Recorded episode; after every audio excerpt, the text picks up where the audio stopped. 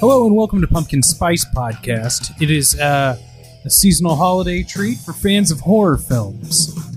That one used to work, right, Graham? I'm Rob Schulte. Of course, I'm here with Graham, right? Hello, everybody. How's it going? This is me just just pulling the rug out from my own introduction there. Well, I mean, if anyone's going to pull the the rug out from underneath you, Rob, it should be you. Yeah, I don't know if that makes any like that. sense, but whatever. I'd rather it be me than someone else. So, how? Uh, what do you think about the the beautiful Texas landscape you see before you?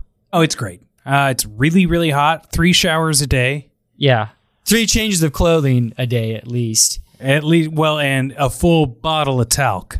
Yes.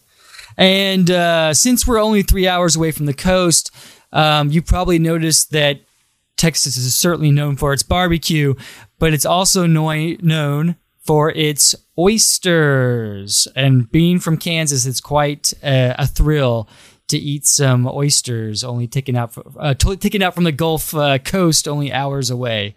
Oh, what a treat! It's, it's uh, an aphrodisiac.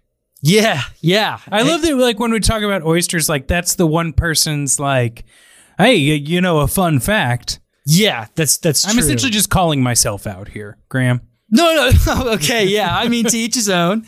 But um, but no, if you talk to I think any Midwesterners, they might brag a little bit that they uh, ate some seafood, you know, just because they're not accustomed to that. So um, So true, so true. And now we're both living in states that border the ocean. Graham, it's beautiful down here, quite frankly, and I've enjoyed that restaurant. I forget its name, but you took me there. We did not see Alex Jones. No, uh, you're thinking of the uh, Texas uh, chili parlor. Yeah, I, I ate so much that uh, my memory just flew out of my brain to make way for that juicy, juicy chili. Well, yeah, and it's funny that you mentioned that because Alex Jones does frequent there, but I took you there because what movie was filmed there? Death Proof. Well, Pam, which way you going? Left or right? Rob, welcome to Texas. Thank you. Last time I was here, I ate at that uh, barbecue place that is in Dazed and Confused. Ah, Stiles Switch. Yeah, th- that building was sort of the uh, The pool hall. the pool hall. Yeah, the exterior of the pool hall. Yeah, you know, it was very. I got the biggest piece of meat there that I've ever seen in my life, and I've seen a, a dead animal. Yeah. When we left that bur- uh, barbecue joint, we encountered one of the most uh, public family breakdowns I've ever experienced in my life. And Oh. you told me that that's not uncommon to see weird. Um, Sure, and I want to I want to be clear in saying that not all the freakouts that you run across are going to be necessarily negative.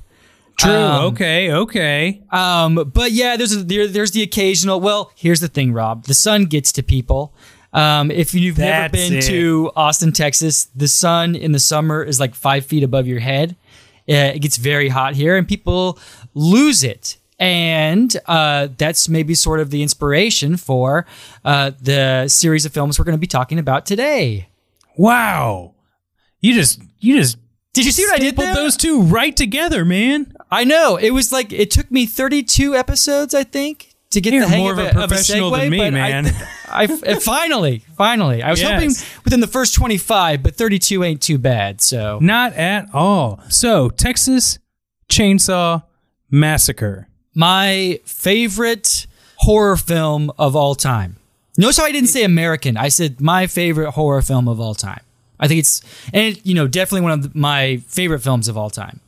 Uh, well, and as the listeners who are, you know, the tried and true pumpkin spicers have obvious. ooh, that sounds bad. Maybe maybe just uh our pumps, you know, our fans, the pumps out there. They uh they might have heard you talk about Texas Chainsaw Massacre when we talked about Tobe Hooper and George Romero. Yes, I was this close to meeting uh, Tobe Hooper. Unfortunately, uh, that did not happen, but I did meet um, several people uh, that worked on the first Texas Chainsaw Massacre, uh, which was. I thought you were gonna say. I thought you were gonna say, but I did meet several other people who also didn't get to meet him. Yeah, yeah. There's a theater full of them. Yes. Um, but no, uh, there was an anniversary screening of Eggshells, uh, which is the movie that sort of made Austin, Texas, a film city. And then, of course, four years later, uh, technically five, I guess five years later, in '74, uh, Texas Chainsaw Massacre was released uh, from Tobe Hooper, and uh, that changed everything. But before we get to the Texas Chainsaw Massacre, I thought maybe it would be fun to start with number three. Yeah, uh, I, I think we should probably. Well, let's end on a high note, right? Of course. So, So let's just and also let's just get three out of the way because unlike the Maniac Cop series where we did three episodes, three movies, we're gonna do the Texas Chainsaw Massacre series in two longer episodes. yes, Because we're getting close to this to pumpkin spice season, Graham. yeah, I know, Almost at Starbucks. almost that time of year again. Uh, well, Graham, I think then let's start with te- the, the proper name of the episode or of the movie Leatherface Texas Chainsaw Massacre 3, which came out in 1990.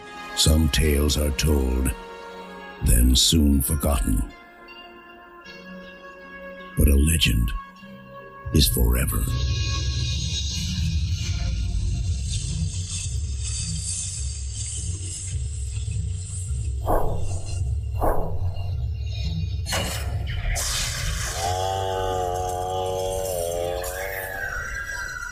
Leatherface, Texas Chainsaw Massacre 3. Now, let me give you the IMDb auto populated storyline from a user, just so people can like wrap their heads around this nutty, nutty film, okay? A couple encounters a perverted gas station attendant who threatens them with a shotgun. They take a deserted path in Texas to seek help, but only meet up with the cannibalistic clan interested in helping themselves to fresh meat. Written by Mark. Mark Pop. Mark, get your email off of IMDb. Anyway, it's pretty straightforward. Left out a few things I think we can touch on, but go for it, Graham. Well, I'm unleashing the beast right now. Okay? Gotcha. Uh, well, of the three films we're going to discuss, this is definitely the weakest. Um, it's not terrible, so I want to start with the positives. Okay. So I thought that it was competently shot. Uh, there was some stuff that looked actually like really good. Unfortunately, it's in the service of nothing. Ken Foree, as always, is amazing, and also Viggo Mortensen. And I would say most of the family members are played by great sort of character co- competent actors. It's just that, that the story it goes nowhere. And my big beef, Rob, is that you don't give a shit about the protagonists Oh yeah. who go to sleep for like 30 minutes in like the second act of the movie. And I don't know how many movies you've watched where the main protagonists go to sleep. well, because because uh, Ken Foree, the survivalist, gives Yeah. them pain medication. Yeah, gives them medication, doesn't tell them what it is, and they they take it without asking what is this, and then they get mad for taking it. It's it's really it's really weird scene, There's so much more to it too. but it's also just a retread of things we've already seen before.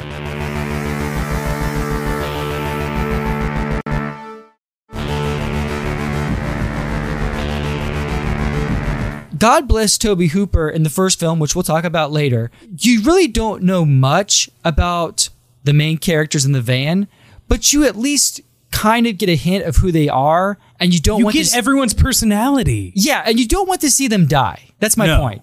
With the couple that are not in a relationship are like driving down the road and then they get attacked, you don't care about them. You don't care whether Yeah, they've given they live us or no reason to. Ken Foree, you care.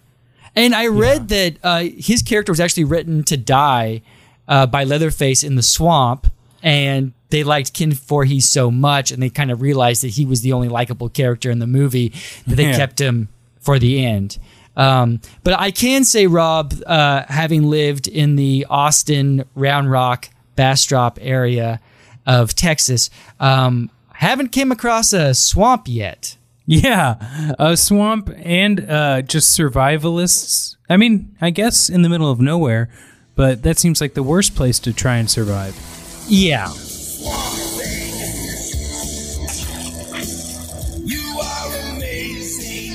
So I did back to back over the weekend, okay? Because I had only seen Texas Chainsaw Massacre, and it had been a year since I watched it probably last. And you know, you hear good things about two. You know, it's a little different because it's been so long. That's like at least gotten out into the the ether. Two fucking rules, and we'll get to that. Sure, we'll get there. Yeah, I'm trying to I'm trying to like keep my cards close to my chest here. But when I got to three, like from the branding on, I was not sold. Because on the poster, you've got this Leatherface with a shiny chainsaw with words inscribed in them.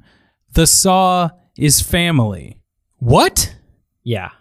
So, okay, I know that like this is an era of sequels just being could be a cash grab, could be a good story, could be both. Mm-hmm. It took me about 30 minutes into the movie that I'm just like, okay, I give up. I'll just let it go where it goes. When I was trying to like piece all of these like dots together on a map, Yeah. thinking it was going to be a prequel, thinking it was going to, you know, just like what could they do? I was not pleased. But I think that's pretty obvious about this movie. Yeah, well, when you say you mentioned the, the chainsaw that says the saw is family, well, I don't think that's the major takeaway from the family. The fa- the, the major takeaway is the barbecue. And what's great about the first movie is that the family didn't even really realize that what they're doing is wrong. Yeah. With Leatherface, they're like, "Yeah, we're evil." Ugh. Yes.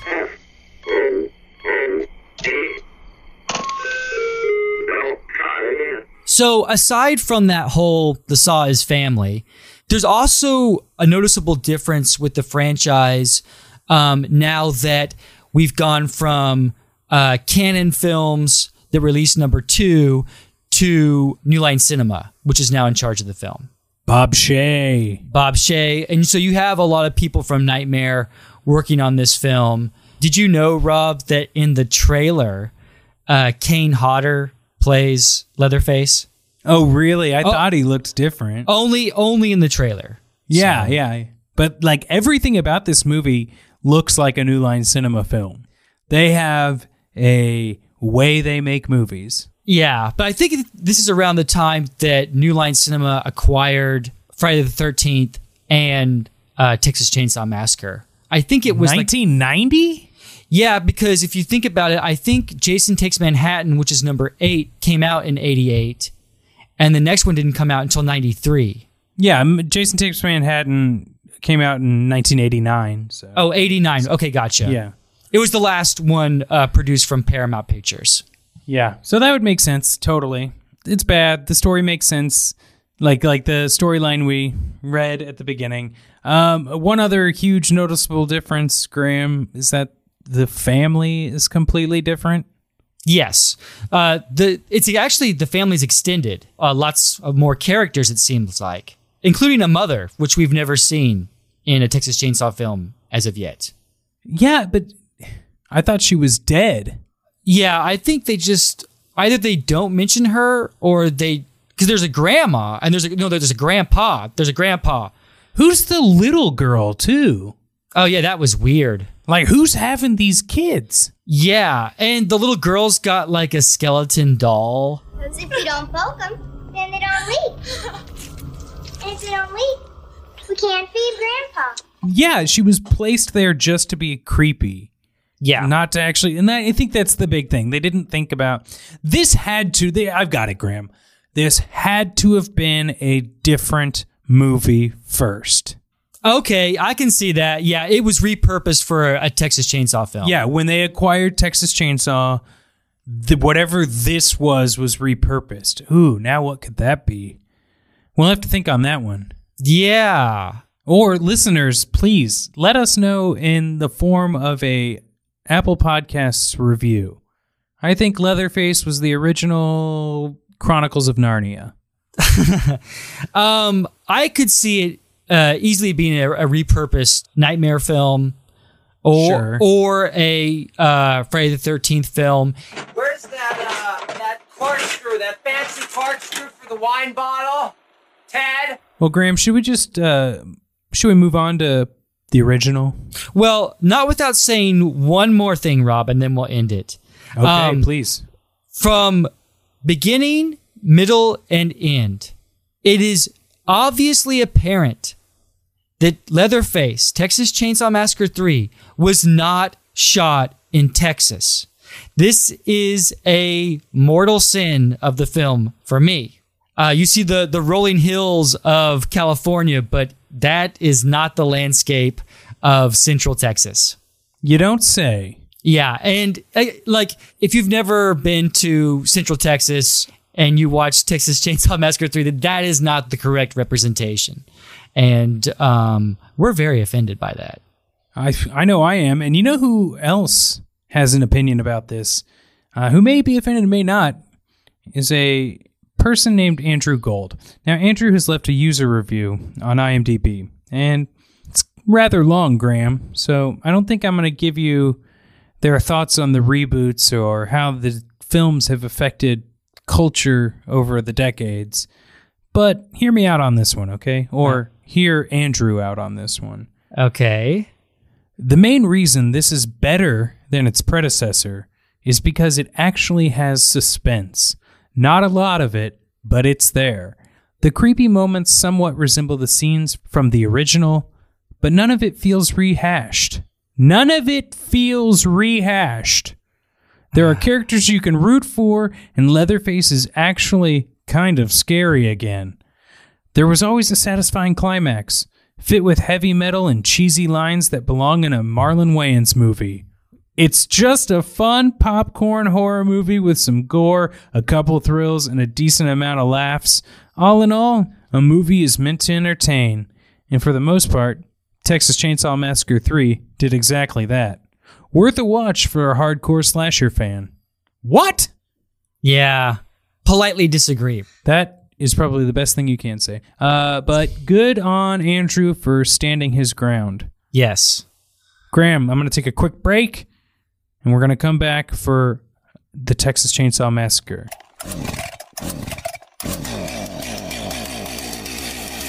Real quick, it'd be really great if everyone visited our Patreon page, which is patreon.com slash pumpkin spice podcast. I'm going to keep this under 20 seconds. You can donate and get bonus episodes, or you can just donate to help out the show. If you don't want to do that, tell a friend or leave us a review on Apple Podcasts. Graham, you think that's good? That's excellent. I mean, it's the only way. We're not here to make millions. We just want a little bit of help. That's Yeah. all. Okay, back to the show. This movie came out in 1974, based on actual events, but we know how much that stands up, and I'm thinking maybe you can fill us in a little bit more on that if you know. But the user generated storyline from Michael Brook says En route to visit their grandfather's grave, which has apparently been ritualistically desecrated, five teenagers pass a slaughterhouse, pick up and quickly drop a sinister hitchhiker, eat some delicious home cured meat at a roadside gas station before ending up at the old family home, where they're plunged into a never ending nightmare as they meet a family of cannibals who more than make up in power tools what they lack in social skills. I think that's a pretty good storyline right up. That's kind of clever. I like that. Yeah, sure. Yeah, I got some things I want to say about this, but I have a feeling you're probably going to hit them first. So, Graham, come at me with the Texas Chainsaw Massacre. So, 1974, Texas Chainsaw Massacre comes out, uh, changes Austin, Texas cinema forever. Um, after that, we have filmmakers uh, like Terrence Malick, Eagle Pennell, Robert Rodriguez, and Richard Linklater sort of make, making their claim to fame in Austin, Texas. Um, but yeah, Texas Chainsaw was sort of the start of all that. Well, how, did it, if you don't mind me asking, like, how did it change it? Did it, like, just show people that it is a thing, or were movies going in a different direction? I, I think both are correct. As far as movies going in a different direction, uh, this film came out as sort of the height of the new American cinema, which uh, is my favorite period in the history of cinema. Americans were kind of perfecting uh, some of the ideas coming uh, from Western Europe and East Asia. The film brats, uh, filmmakers that had gone to college, watched these films and decided to apply those same kind of ideas to American films. And at the same time, in the industry, Take all the credit. well, yeah, we uh, we had an industry that didn't know what people wanted. Uh, we, it was a great time where where studios Yeah. were like, uh, I don't know what works. Here's a million dollars. Do do what you will. That's sort of how Texas Chainsaw uh, came about. Um, but also, Rob, it's kind of started now. Tobe Hooper eventually left for Los Angeles, but he did stick around Austin. And then, along with Eagle Eagle Pennell, who released uh, the whole shooting match in 1978. If you have not seen it, it is uh, a masterpiece. Well, that town, this town didn't even have a mosquito fogger when we got them flying squirrels. Sure shit killed our squirrels. So these guys were hanging out in Austin and making it an actual op- option to stay in Austin and make movies and not have to go out to LA and not have to go out to New York. And and decided to give back to their community.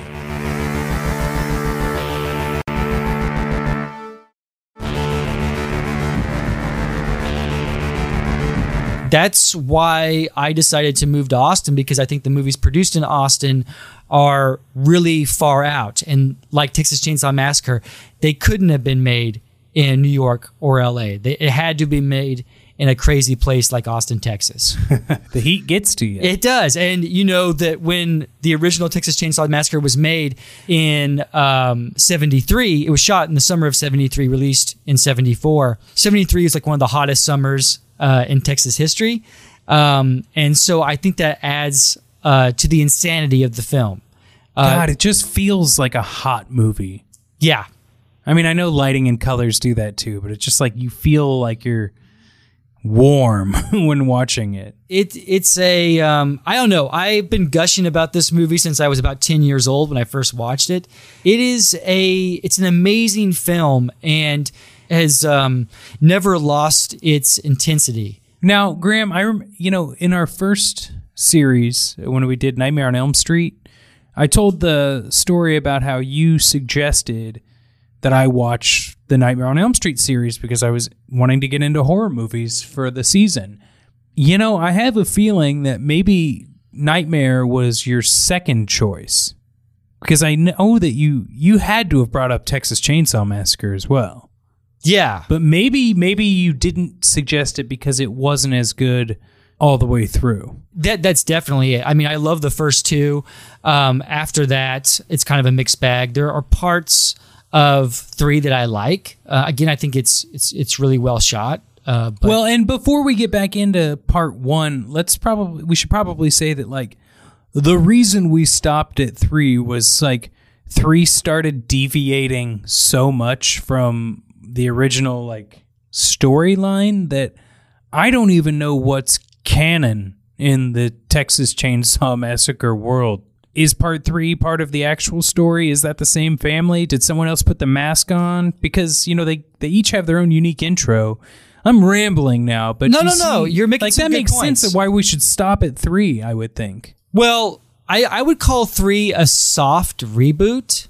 totally. um, in the sense that it has characters from the first film, but then some new characters, so the audience isn't confused. It's still Texas Chainsaw Massacre, but here's some new stuff. That's what we call a soft reboot in the industry. Okay, so I got a question for you. In the Texas Chainsaw Massacre, what's going on in the background of the opening credits? Oh, I, I know exactly what's going on. Solar flares. Okay, so you probably see where I'm going with this. In what I read, okay, so there's solar flares in the opening credits. The character is reading all of the astrological signs for everyone in the bus on their road trip. Now, uh, it seems that Saturn was in retrograde, which is bad. She says that right before they pick up the hitchhiker, I believe. And then the hitchhiker leaves some sort of marking in blood on the van. Oh, he's weird looking. No. And maybe there's a, a predestined astrological uh, fate scenario happening, and that the solar flares have set off something in in the cannibal family. I don't know, but like essentially, there is no choice. This is determined to happen. Well, I, I- definitely think you're on the right track as far as Tobe's original intentions. Um, for those who don't know, Tobe was uh, a bit of a free thinking Texas hippie. And Did he get to him? Uh, yeah, I think the heat got to him. Uh, but yeah, sunspots, solar flares, astrology. Um, are are definitely, I think, Tobe reinforcing those ide- ideas. Uh, It's also 1974. that's true. Yeah. This is like right as uh, the Heaven's Gate cult was gearing up. There's a lot of that. Jesus was an alien. Actually, heaven is a different galaxy. Sort of thoughts going on at this time. It was like seemed to be a feasible thing. Like, oh, wouldn't it make sense we worship this god that came from the sky? That could be an alien. Yeah. And so astrology, all of that sort of stuff was really, really important to some people. Now, my I have some my personal thoughts on what the film means, Rob. I, I don't know if I if you want me to bore you with Oh, those. No, please. Um, But I have always thought that Texas Chainsaw was about the industrialization of the South. Oh. in the sense that basically you have the, this family that was working in a slaughterhouse, killing like 80 cows a day, and uh, back then you just beat the uh, the cows over the head with a mallet. Which And we learn in the first 10 minutes of the film. Yeah, I I mean, yeah, it, they go over this. I mean, it, it's all right in front of you. Um, and so um, once the South became industrialized and they had machines that would kill the cattle or whatever, um, this family lost their jobs and they were so used to killing every day To Uh, make a living. yeah, and that Texas sun warps your head. And so, what's a cow and a human being? Both animals. Let's kill it. Both got meat. Yeah, and uh, like uh, like I said earlier in the episode, one of the creepiest things about Texas Chainsaw is that the family thinks that they're doing nothing wrong, that this is normal. Yeah, you I mean, you see it in the the, the of course the dinner scene. Then you just see them how their family dynamic reacts to just another workplace problem. That dinner scene is perfection. It is one of the most nauseating, uncomfortable things you'll ever watch. And perfectly executes that sort of, I got to get out of here now sort of uh, mentality of the, of the character played by Marilyn Burns, who I think should have been nominated for an Academy Award for her performance. Uh, a lot of people talk about uh, Leatherface as sort of being the star, but the film would not have worked if Marilyn Burns uh, wasn't the lead uh, in the lead. You just shut up. Remember, you're just a cook, and me and him will handle this. Get on with it. I won't have this. Yeah, um I've never seen or experienced like screaming in a horror movie work so well. That's frightening. Rob, I personally will not stop until Marilyn Burns is inducted into the Texas Hall of Fame. Um, I, I just it drives me because Tobe is inducted, obviously, um, but Marilyn Burns has not been inducted as of yet. So Oh, she uh, better be. I am I am hard at work on that. I will fly down there and we will do a lot. I mean, again, because I'm already there, but I will fly down there and we will do a live in studio taping. it's funny. I don't know if I've mentioned this on the show before, Rob, but um, there is a restaurant in Bastrop, Texas, where they filmed the gas station scene, and so they've turned that gas station into a restaurant. Uh, the family that actually owns it's really nice. So Oh, cool. Well, uh, let's go hit up there after we record this episode. Yes, absolutely. And we can take a two hour detour north of Austin in Kingsland, Texas, where uh, the house of Texas Chainsaw Massacre was moved to uh, from Red Rock, which is. Oh, I saw that in a uh, Joe Bob Briggs. Yes. video. He was out there. And uh, Joe Bob, next time you're in town, definitely hit me up. Another one of our famous listeners. Yeah, exactly. But yeah, this film has been analyzed and looked after, and there's so many theories about it. Um, but th- the fact that it it still um, is on everyone's list for as far as like the greatest horror films ever made, it still ret- retains that intensity. And if you've never seen it before, um, give it a watch. Uh, you will be surprised at how well it holds up. Yeah, it's frightening and amazing.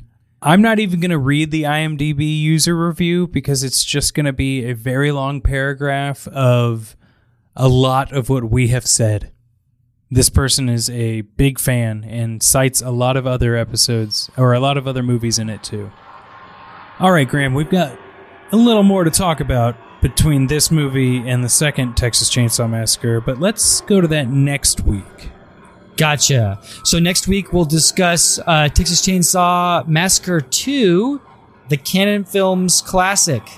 All right, let's go get some uh, barbecue. Yeah.